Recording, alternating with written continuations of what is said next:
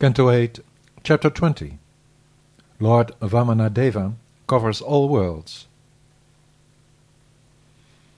Sri Shuka said, Bali, the master of the house, thus being advised by the family priest, fell silent for a moment, O king, and addressed after due consideration his guru. Sri Bali said, What your grace told me is true. For a householder to engage in dharmic actions may never constitute a hindrance to his economic interest, sensual pleasure, reputation, and livelihood. How can someone like me, an heir of Prahlada, out of greed for possessions, as an ordinary cheater, refuse to give a Brahmin what he has promised him? There is nothing more irreligious than untruthfulness. Just as Mother Earth has told us, I can bear everything, but not a person who lies to others. I do not fear hellish conditions, nor poverty, nor an ocean of distress, nor a fall from my position, nor death as much as I fear to cheat a man of God. Of what use are the riches and such that one has to give up when one leaves this world behind? Are they not meant for pleasing the man of God? While looking after the good of all people, saints like Dadichi, Shibi, and other great servants of God have given up on matters most difficult to forsake to the point of their very lives. Then what objection would there be against donating the land? Time takes away all the possessions of persons like the Daitya kings who, willing to sacrifice their lives, enjoyed this world, O Brahmin, but the reputation they achieved in this world time does not take away. O learned sage, it is easy to find people who, not afraid to fight, are willing to give up their lives on the battlefield, but people willing to give away with devotion what they accumulated to a visitor of holy places when he arrives, are not that easily found. It is the glory of the munificent souls, they who are famed for their mercy, to become poor by satisfying the needs of the poor, not even mentioning what it means to them to satisfy knowers of the spiritual purpose, like your good self. I will therefore give this celibate soul whatever he wants. Each of you, fully aware of the Vedic way of offering, are, with the different attributes, of the greatest respect in worshipping the enjoyer of the sacrifice. Whether he is Vishnu who came in order to bless me, or else came to bring me down, I will give him, O sage, whatever land he desires. I will not even retaliate when he, fearfully posing as a Brahmin boy, deceives me as an enemy and arrests me despite my innocence.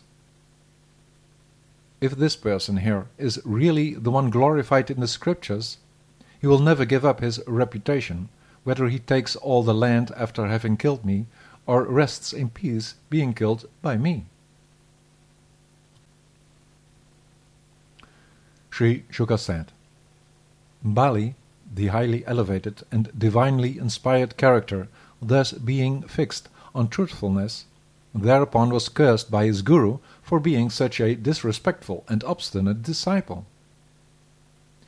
You who so stubbornly consider yourself learned while going against my instructions have in your impudence towards me proven to be a shameless ignoramus. Someone like you will soon lose all his opulence. Even though being cursed this way by his guru, he, who has a great personality, did not abandon his truthfulness, donated, after first offering water and duly having worshipped Vamanadeva, the land he had promised. Vindhyavali, Bali's wife, that moment came forward, being decorated with a pearl necklace, and brought a golden pot filled with water to wash the Lord's feet. He, the worshipper of the most beautiful pair of feet, personally washed them, and took in great jubilation the water on his head that purifies the entire universe. That moment a shower of flowers was released by all the inhabitants of the higher worlds, the demigods, the singers of heaven, the scholars, the ones specially gifted, and the venerable souls. They all, most pleased, hailed the rectitude of what the Asura king had done. The residents of heaven, the ape-like and those of superpower, sounded thousands of drums and horns again and again and declared, What by him, this great personality, has been achieved, was a most difficult thing, for he delivered the three worlds to his opponent Vishnu.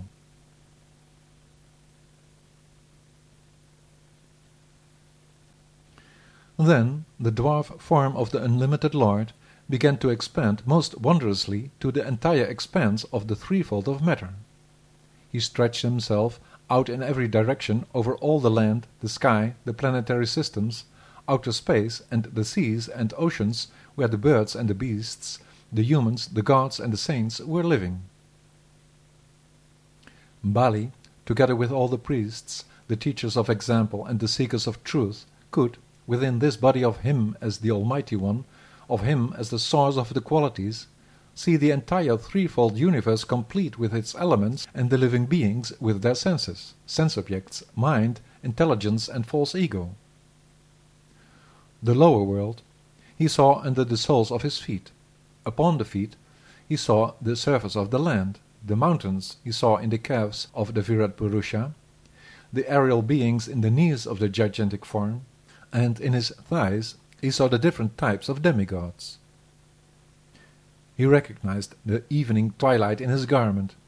He saw the founding fathers in his private parts. He saw himself, together with his spokesman, in his hips. His navel was the complete of the sky. At his waist there were the seven seas, and in the upper part of Urukrama, the far-stepping lord, he saw the stellar signs. In his heart, my best one, he saw the Dharma. In the chest of Murari he saw pleasing words and truthfulness, and in his mind he saw the moon. In his bosom he found the goddess who always carries a lotus in her hands, and in his neck there was the complete of all the Vedic sound vibrations. In his arms he recognized all the gods led by Indra. In his ears all the directions were found. The luminaries formed the top of his head. The clouds were his hair. The whispers of the wind were in his nostrils. His eyes were the sun, and in his mouth he saw the sacrificial fire. In his speech he heard the hymns of praise. He saw the god of the waters in his tongue. His eyebrows were the warnings and regulations. His eyelids were the night and the day. He saw anger in the Supreme Person his forehead, and greed was situated in his lips. Lust was his touch, O king, water was his semen, his back was irreligion, his marvels were found in the sacrificial ceremonies, in his shadows he saw death, the illusory energy was present in his smiles, and in the hairs on his body he recognized the herbs and plants.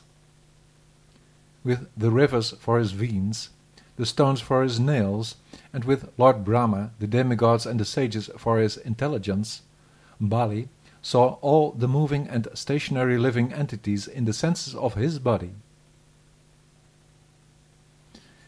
When the Asuras observed this entirety of all the worlds and souls, they were perturbed, O king. Being faced with the Sudarshana disk with its unbearable heat, and the bow Sharanga resounding like thunder, the loud sound of his conch shell, the Panchajanya, and the great force of Vishnu's club, the Kaumodaki, his sword, the Vidyadhara, the shield with the hundred moons, and also his supreme quiver of arrows named Akshaya Sayaka, drove them to desperation. His associates, led by Sunanda and the other leaders and local divinities, offered prayers to him standing there with his brilliant helmet, bracelets, and fish-shaped earrings, his Srivatsa mark, the best of all jewels, the Kaustubha, his belt, yellow dress, and his flower garland with bees about it. O king, manifesting himself thus, the Supreme Lord Urukrama covered with one footstep the entire surface of Bali's world, covered the sky with his body and covered the directions with his arms.